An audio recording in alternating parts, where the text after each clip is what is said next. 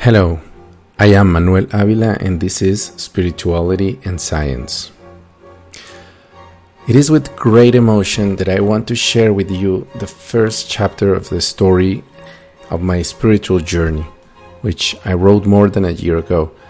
This is something very important for me because this story encompasses, on one hand, the experiences that my father, like millions of poor children and young people in Colombia, had to face in the long conflict that has bled my country. On the other hand, it reflects the social political changes of the mid 20th century and many of the circumstances that marked my spiritual path, even before my birth. I hope you enjoy this story and share your comments with me. With love for you, Dad. Victor Manuel Avila, my father, is the youngest of nine siblings. He was born in Paime, a small town in the Colombian department of Cundinamarca, 130 kilometers north of Bogota. And there he lived with uh, his family during his childhood in a turbulent period in the history of Colombia, prelude of what would become known as the time of La Violencia, the violence, which took place between 1948 and 1958. There is no certainty about the exact circumstances that originated this bloody history in my country, but it is commonly related to a period of political and rivalries and class intersect clashes between the liberal and conservative parties of Colombia. The government of the day fiercely challenged the opposition using fiery speeches, provoking responses, such as the organization of the guerrilla movements created to defend the leftist population from the corrupt military and government backed paramilitary groups. The clashes that took place during those years were the seed that caused more than 300,000 deaths, more than 8,000 disappearances, and some 7.6 million victims in the next 55 years of armed conflict. My grandfather, Rafael Jimenez Suarez, was a doctor and once mayor of Paime for the Liberal Party.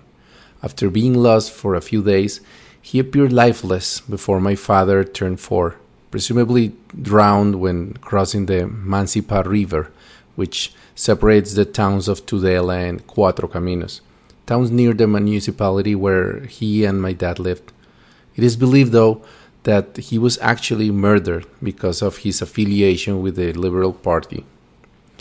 In addition to poverty that most peasants endured during the first half of the 20th century, my father also had to deal with the anxiety caused by the persecution that the family was subject due to my grandfather's political activities. My dad was afraid of being attacked by the Chulavitas, the paramilitary groups associated with the Conservative Party, who roamed the country roads of the region that my dad had to travel to run errands for my grandmother. Many times, these criminals threatened to take the town, something that caused fear and anguish to it, its inhabitants. They feared for their lives and their property. Massacres executed by the Chulavitas were not infrequent at all in the countryside, and in some occasions my father had to witness firsthand the arrival of peasants in the village carrying the severed and tortured bodies of their relatives or neighbors. The violence touched the lives of most people living in the rural part of Colombia, but more viciously in some regions than in others. The animosity that existed between liberals and conservatives was aggravated by corruption provocative speeches and occasionally even bare knuckled fights between individuals from the highest social classes. The politicians from both sides made an habit of spreading hatred and fear to the people. For this, conservatives in particular enjoyed the collaborations of some priests who use their pulpits to condemn liberals to the fire of hell. In rural communities, this resentment translated into massacres, house arsons, rape, and other brutal actions. When my dad was very young, says my father, he heard the story of a pregnant liberal woman whose husband cut her belly open and extracted her fetus before beheading him.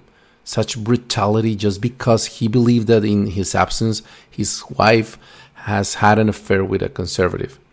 God forbid another fucking conservative is born, he would have said as an epilogue to the macabre act.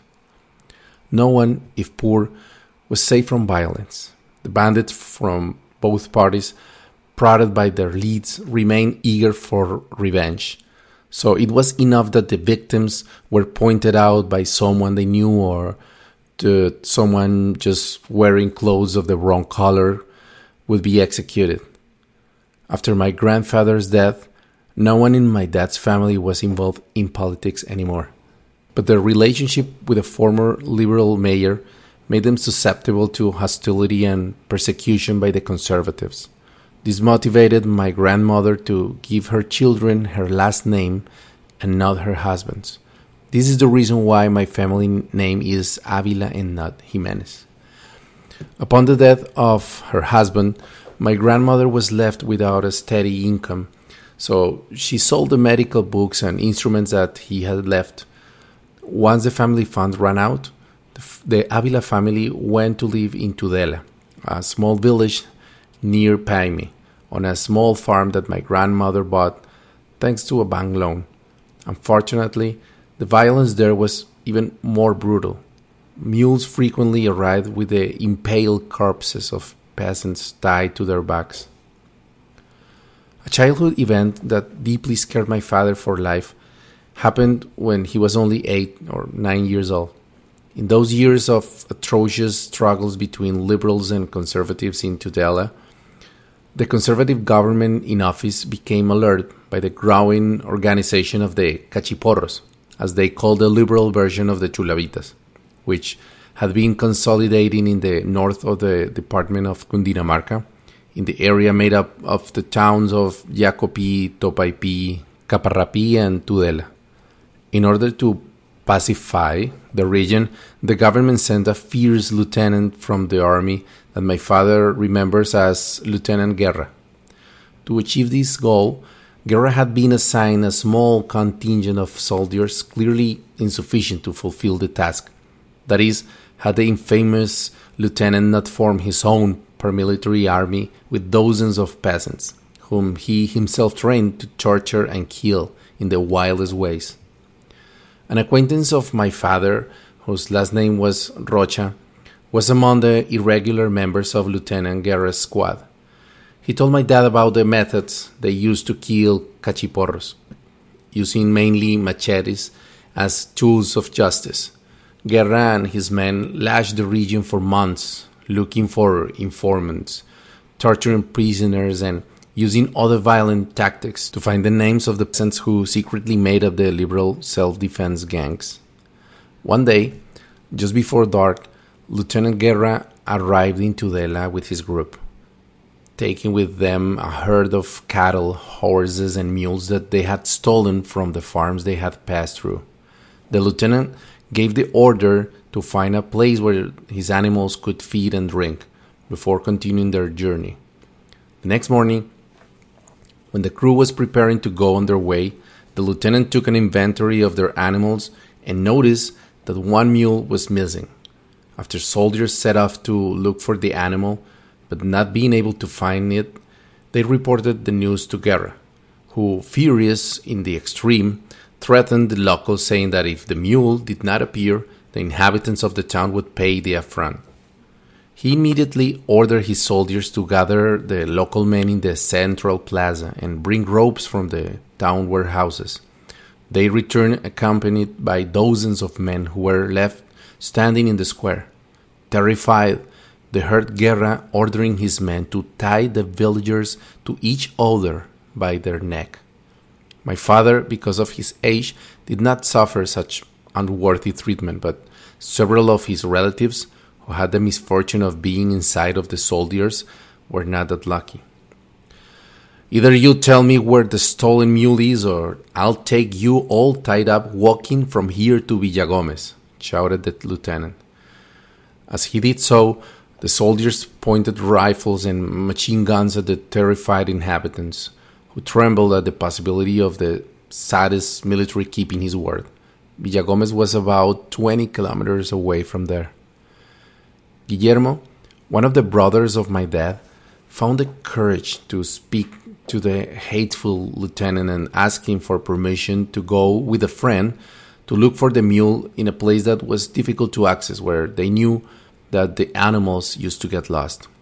Guerra agreed, not before warning them that if they were not successful, they would have to join the macabre human chain. Luckily, the boys found the lost animal and managed to free the unfairly detained neighbors. This would be, however, an ephemeral relief, since before leaving the town, the lieutenant took hold of some beautiful horses that belonged to in laws of one of my dad's sisters and announced that he would take them to Villagomez, where he would then release them unless someone volunteered to go with them and bring them back. Guillermo, the brave brother who had just achieved the liberation of the people, was not willing to risk the animals to get lost. So he again went to Lieutenant Guerra and told him that he and my father would go with them to return the horses. My dad was bewildered with both the bravery of his brother and the fact that he had pushed him to be part of this scary undertaking. But he looked up and trusted his brother, so the two kids got ready for the 20 kilometers hike behind the evil retinue on horseback. A couple of hours away, on reaching the small town of Cuatro Caminos, Guerra divided the platoon into two groups. One would continue to Villagomez, and the other would go to Paime, the town where my dad used to live. Considering that one of the family animals would end up in Paime and the others in Villagomez, Guillermo convinced my father to go by himself with the group that went to Paime, while he would take of the others. My dad still remembers the mixture of fear and emotion that overwhelmed him.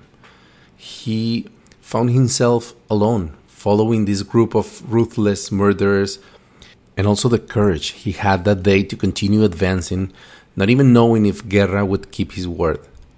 Recruitment of children for armed struggle was a common practice back in the day and still continued into the 20th century by illegal armed groups in Colombia. Fortunately, this was not my father's destiny. He was able to return in triumph with the horse of his sister's husband. Before reaching Tudela, he met his brother Guillermo, who looked imposing mounting a gleaming saddle on one of the horses that Guerra had taken. When my father asked him about the chair, he said, oh, The lieutenant gave it to me for having the courage to go with them. When my father told me this story, I could tell how proud he felt for not having surrendered to his own fear and being able to overcome it to protect his family's assets the fear of human violence and the need to confront it to prevent injustice would be two very strong driving forces during his life. The episodes narrated here, together with many other that he had to go through, became stormy nightmares that haunted him for the rest of his life. Often at night, he had vivid dreams in which he yelled that he's going to be killed. Sometimes he dreams that he fights with robbers or or jumps out of the bed thinking that he's wrestling a vicious animal.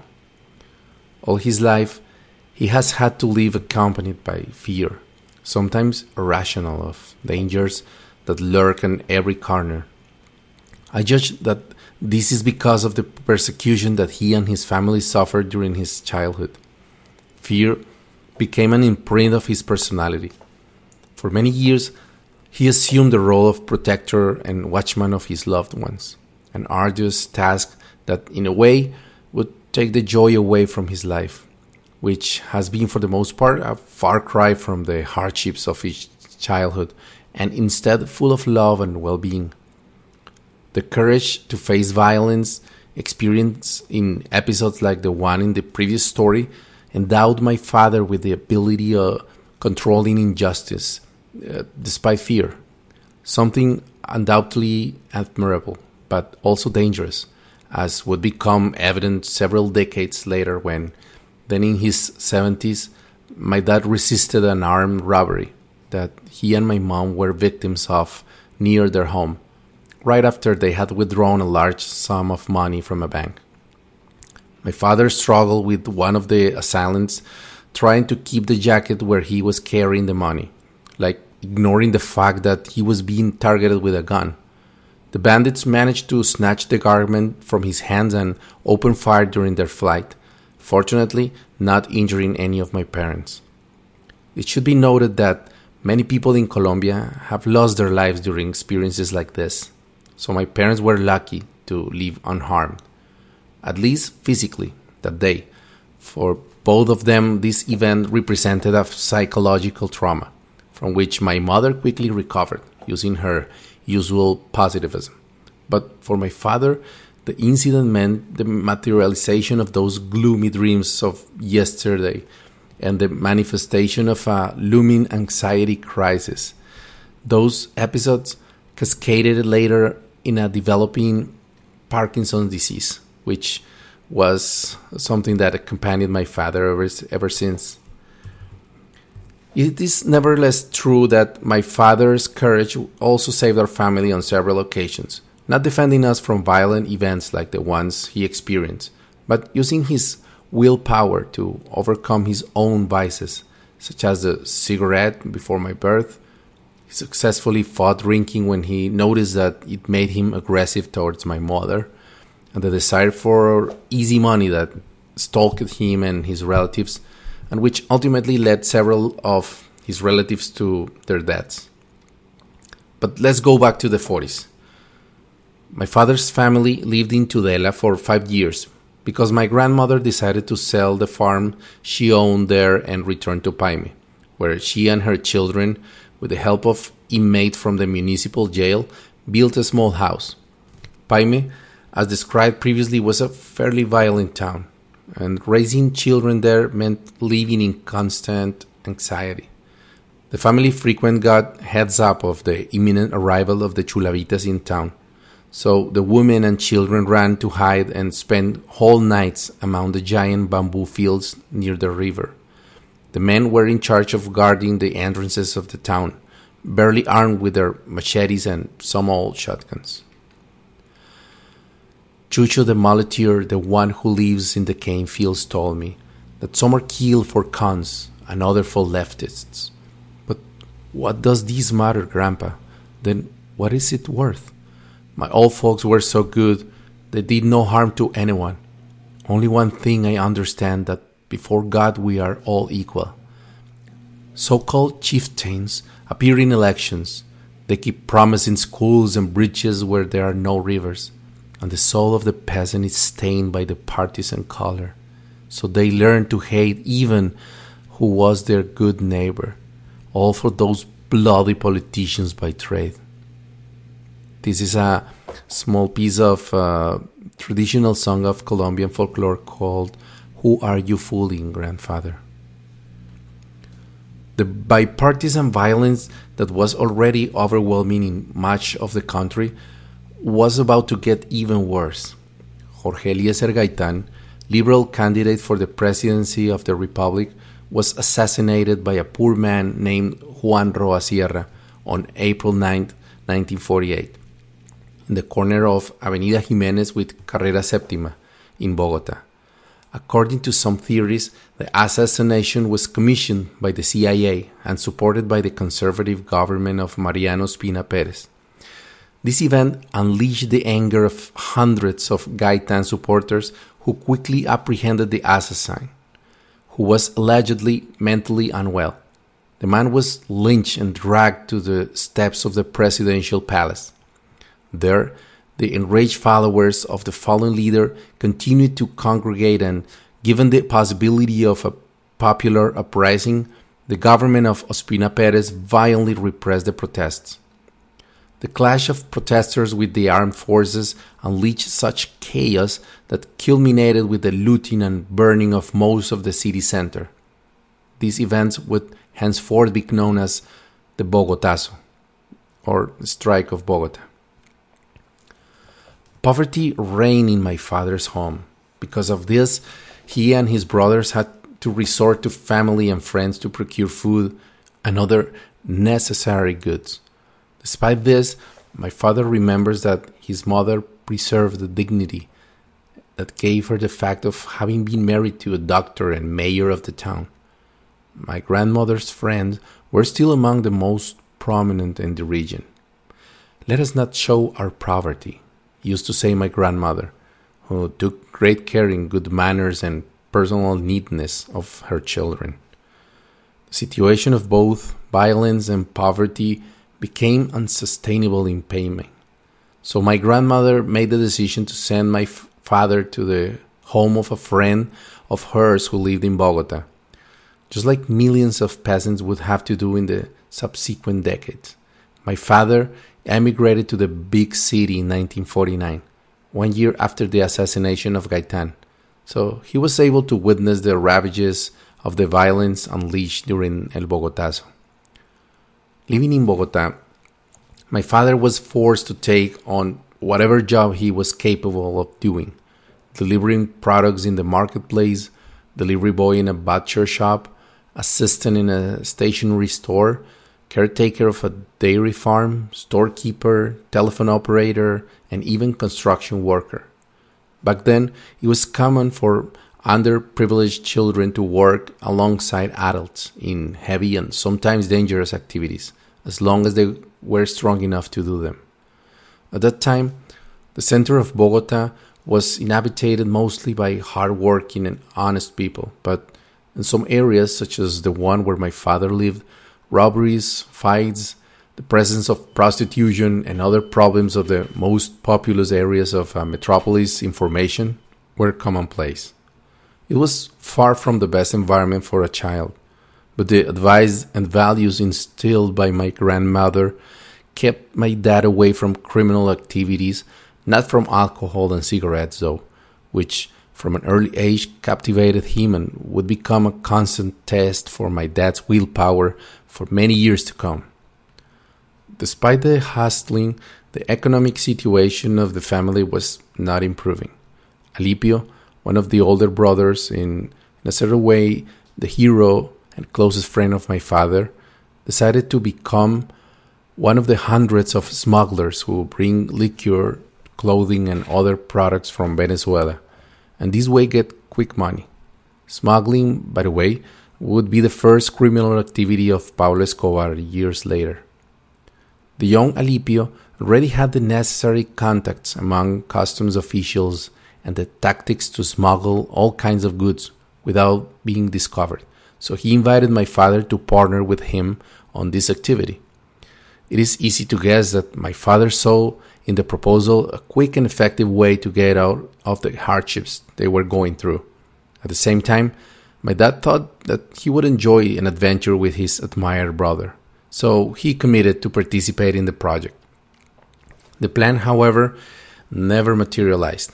Leticia, one of my father's sisters, together with her husband Octavio, came up with a plan to dissuade my dad from such foolishness. In order to enter Venezuela, my father had to have a military serv- service certificate, which my dad did not have yet. Leticia and Octavio invited him to their house in Junin, Cundinamarca, with the excuse of helping him resolve his military situation before his trip to the neighboring country. My father gladly accepted the help and paid a visit to his sister to get the promised help. When he arrived, he did indeed find a hand outstretched, but the offer was quite different. If my dad agreed to cancel his trip to Venezuela, my aunt and her husband would help him validate his primary studies and support him to apply for a scholarship at the town's teacher training school f- for his secondary studies. They would also provide him with a roof, company, and the necessary support for him to become a rural teacher. As if that were not enough, they would also help him in obtaining the military record without paying the compulsory military service using their influential contacts. My father could not refuse such a generous offer, So he wound up living with Leticia, Octavio, and their four daughters in Junin. There, he completed the four years of secondary education he needed to become a rural teacher. Those were difficult years for a young man who was already used to working, hooking up, drinking, and smoking, as well as picking up a fight from time to time. My dad, however, lived up to the trust that Octavio and that of his sister had deposited upon him. For the joy of my grandmother, my father gave up on the idea of smuggling, kept his bad habits under control, and devoted himself to his studies.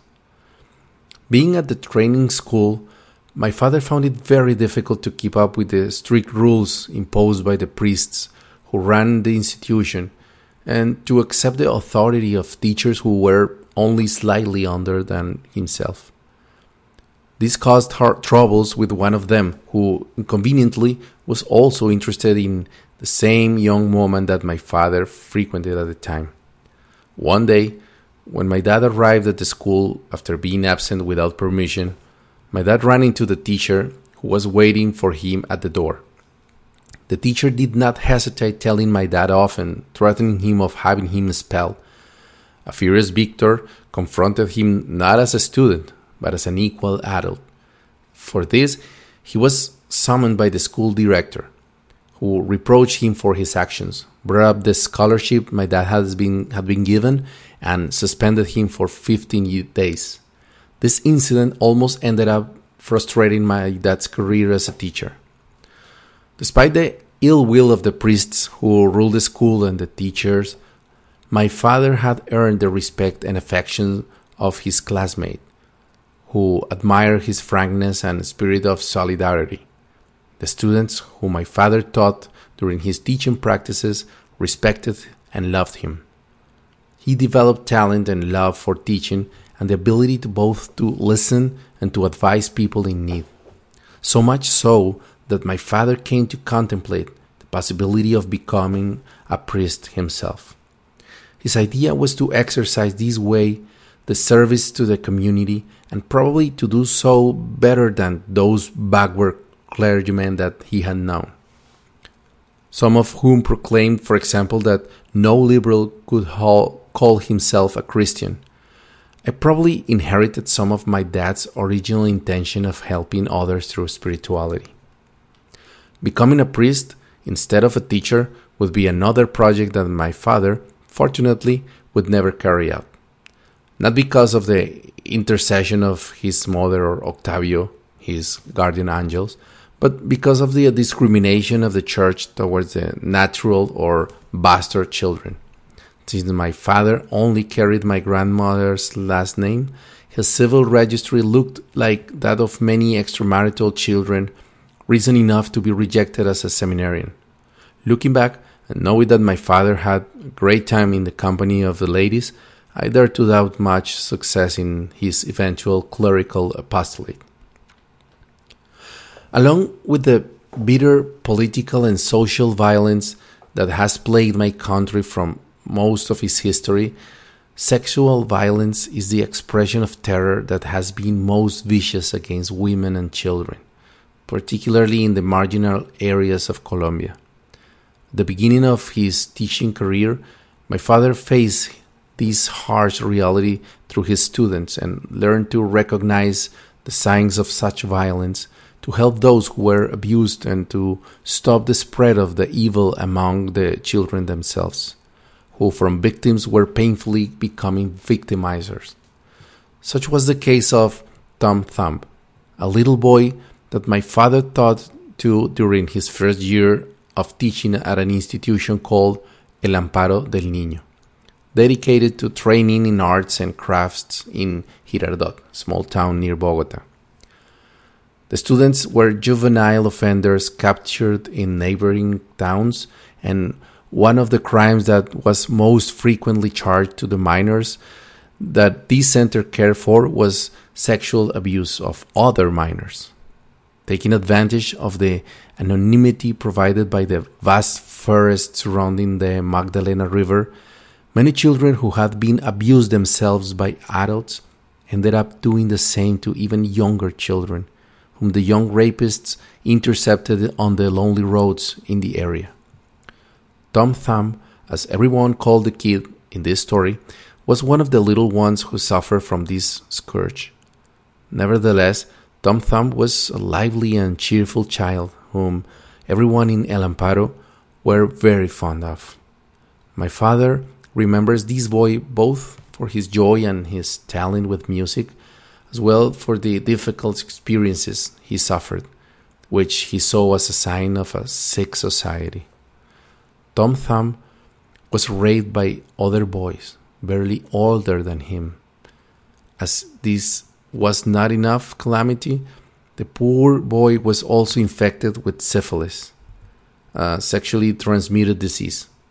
The infection had spread to his internal organs, causing kidney failure and other problems that put Tom Thumb on the brink of death.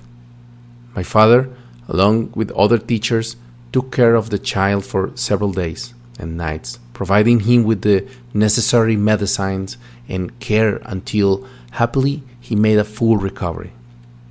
The incident would, however, not be the last time that Tom Thumb had to sleep from the clutches of death. During a walk to the Magdalena River, the teachers who were caring for the children, including my father, warned those who could not swim to stay on the shore, away from the strong currents of the mighty river. Tom Thumb was one of the minors who did not know how to swim, and because of that, the teachers were alarmed when they could not find him on the riverbank.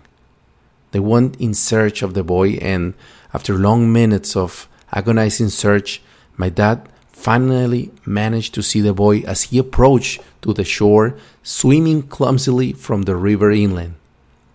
My father helped him to get ashore to compose himself, and then he asked him why he said he couldn't swim.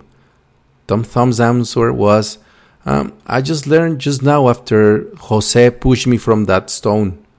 An incident with a humorous ending that could have been otherwise tragic shows the ruthless law of the jungle which many children live and still live in marginal areas of Colombia. Many stories like these also shaped my, in my father's mind a sharp mistrust of human nature, which he considered prone to evil and debauchery. Think wrong and you'll be right was one of his most frequent sayings, especially when it came to sexual instincts. This mistrust was not only towards other men, but even towards himself and later on towards me, his son, too. For my dad, men were carriers of that original sin or seed of evil that could emerge at the slightest oversight. This mistrust would become much later a determinant of my spiritual path and some of the trials we had to face together. But that's another story. Failing to become a priest, which would have been a challenge anyway, my dad became a rural elementary school teacher in the midst of the political and cultural revolution of the 1960s. These years of turmoil deserve a brief contextualization. At that time, Latin America had become an ideological battlefield of the Cold War, where a struggle was fought between an oppressive and religious right wing government and a left wing composed by a couple of leftist parties, the Communist Party, most of the labor unions, and three revolutionary armed groups. Just like most other Western countries, Colombia has a representative democracy. Citizens cast their ballots every four years and vote to elect a president who is the head of the state's executive branch. Presidential candidates for most of the 20th century always belonged to the liberal, center left, or conservative, right wing party. Both factions have been led since the beginning of the Republic by white men belonging to traditionally powerful families, usually landowners, descendants of the Spanish feudal lords, and in practice owners of most of the country since the times of the colony. The Catholic Church firmly uh, supported the political status quo, because it allowed the church to enjoy enormous power in politics, education, health, and in society itself. In a country where by then 90% of the population identified themselves as Catholic, Apostolic, and Roman, this power was enough to ensure that the majority of citizens would not dare to challenge their ruling order. Things, however, were about to change thanks to the influence of the communist think tank, philosophers from Russia and China, but to a greater extent thanks to the enthusiasm generated by the 1953 Cuban Revolution. The expansion of communism excited many, even Catholic priests, such was the case of the Spanish Domingo Laín and the Colombian priest Camilo Torres, one of the inspirers of liberation theology and author of the phrase, If Jesus were alive, he would be a guerrilla fighter. The communist promise of equality and justice for the poor, plus the uprising of the oppressed, the proletariat, strongly resonated in the minds of the peasants who had left the countryside and suffered the severity of poverty and exclusion in the most deprived, poor, and marginal neighborhoods of the big cities. Indigenous people and farmers who, to a greater extent, suffer the war of violence in the countryside were also on the side of the guerrilla warfare. The images of armed peasants entering triumphant in Havana motivated hundreds of workers, students, and community leaders to leave for the mountains and jungles of Colombia to take up arms against the establishment. Between 1964 and 1967, three guerrilla groups were formed in Colombia Las FARC, ELN, and EPL. The first of them was supported by the Socialist Soviet Union, the second by Marxist Cuba, and the third by the Maoist China. According to official history, Cold War was a political and ideological tension in which not a single bullet was fired. But nothing could be further from the truth. Perhaps the Soviet Union and the United States never sent troops to die in a military confrontation, but both powers fueled countless armed struggles in the Middle East, Africa, and Latin America, which produced rivers of blood that continue to flow to this day. In Colombia, the guerrilla groups received training, weapons, and money from the USSR, and the military and paramilitary forces of the Colombian government obtained their resources from the taxpayers and the United States.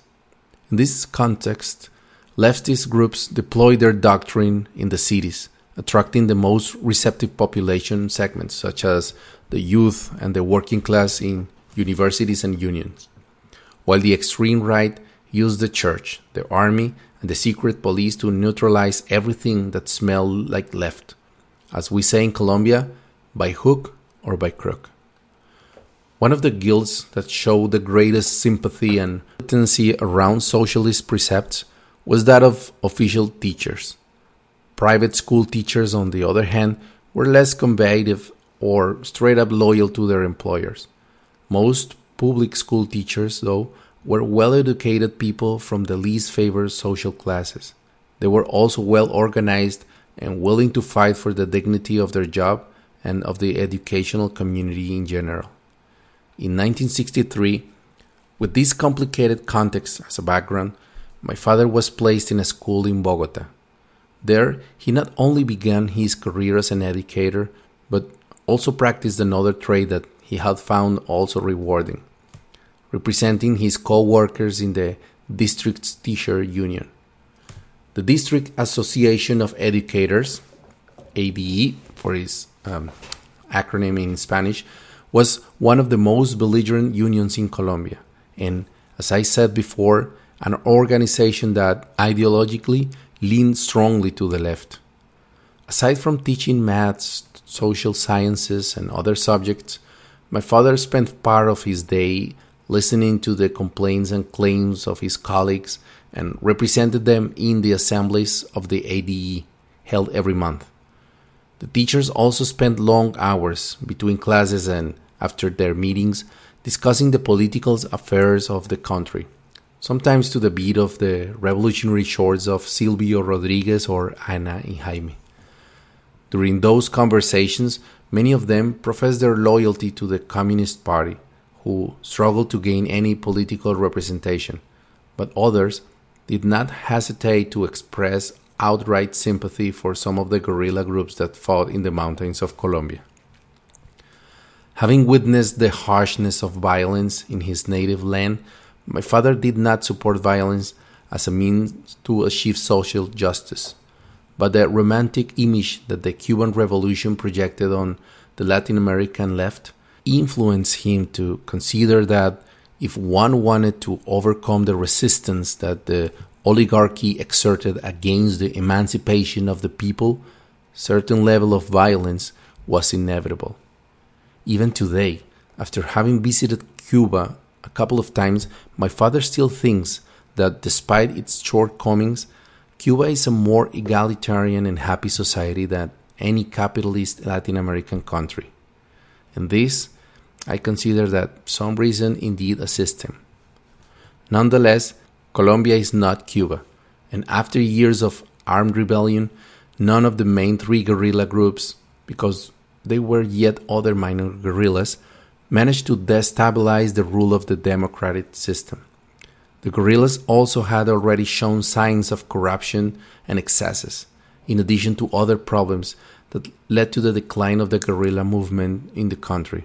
In fact, guerrilla controlled territories became a collage of microstates embedded in the map of Colombia, in which they adapted variants of communist and socialist schemes while executing shady businesses such as drug trafficking, extortion, kidnapping, and smuggling.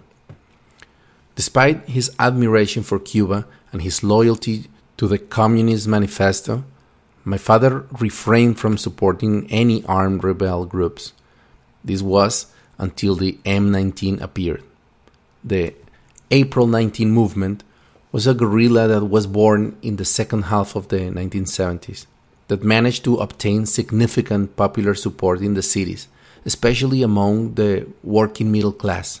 Its main appeal, to a large extent, derived from its composition by intellectuals and its moderate approach to violence, something that ended in 1985 when the guerrilla carried out the military takeover of the Palace of Justice an event that caused 98 deaths and that sealed the union between drug lords and guerrillas in Colombia. The M19, or the M, as the people affectionately call them, were also popular for symbolic heists, such as stealing milk trucks to distribute the product among the poor, and stealing the sword of the liberator Simon Bolivar from the museum that kept it, the intention with this act was proclaiming that the mission of freeing Colombia from oppression was now in the hands of the people. These and other symbolic acts made them worthy of admiration from the poor of Colombia. Many teachers, philosophers, students, and workers turned their lives around fighting for the ideals in the ranks of the guerrillas. Some of them did so by taking up arms in the mountains, but others stayed in the city as ideologues, recruiters, or assistants in the movement's urban military actions. By 1976, my father was already a well known leader in the district union and had participated in some political assemblies with the urban commons of the ELN and the M19.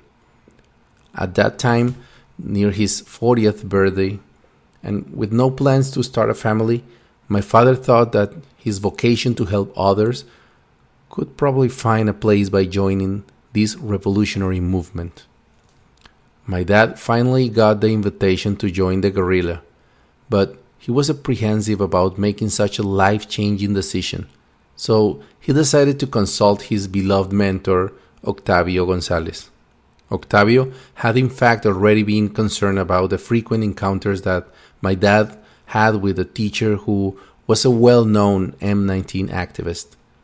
Octavio listened carefully to the explanations and the arguments that my dad had prepared, but he was not willing to let my dad's life derail. Not even with the excuse of helping to achieve the elusive social justice that the country badly needed. With very strong arguments, love, and intelligence, Octavio managed to convince my dad not to attend that invitation. Octavio had worked the same charm that he did 20 years earlier to dissuade my father from becoming a smuggler on the border with Venezuela. With this, the revolutionary project of my dad came to an end.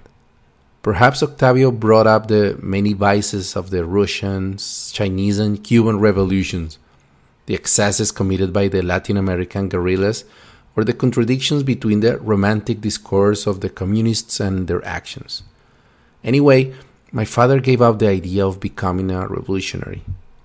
Later that same year, my father met Julia Elena Rincon, my mother, who was at the time enthusiast and supporter of the socialist movement. These ideas brought them together, and their affinity in values and ideals made them promise to work as a couple to live and honor the ideals of the revolution and love for the cause. Thanks, Octavio. Have a good journey and a nice breeze.